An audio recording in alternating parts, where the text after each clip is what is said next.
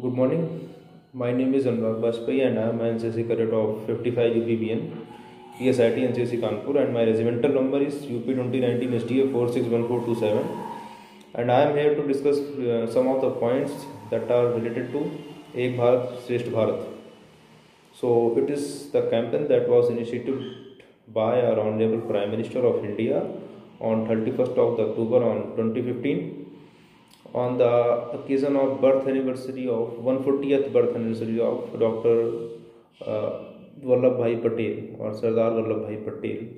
So the all over uh, motive to initiate the, this campaign is to sum up or to join all the cultures and all the activities related to sports, arts, science, and all these things of different union territories and states into one.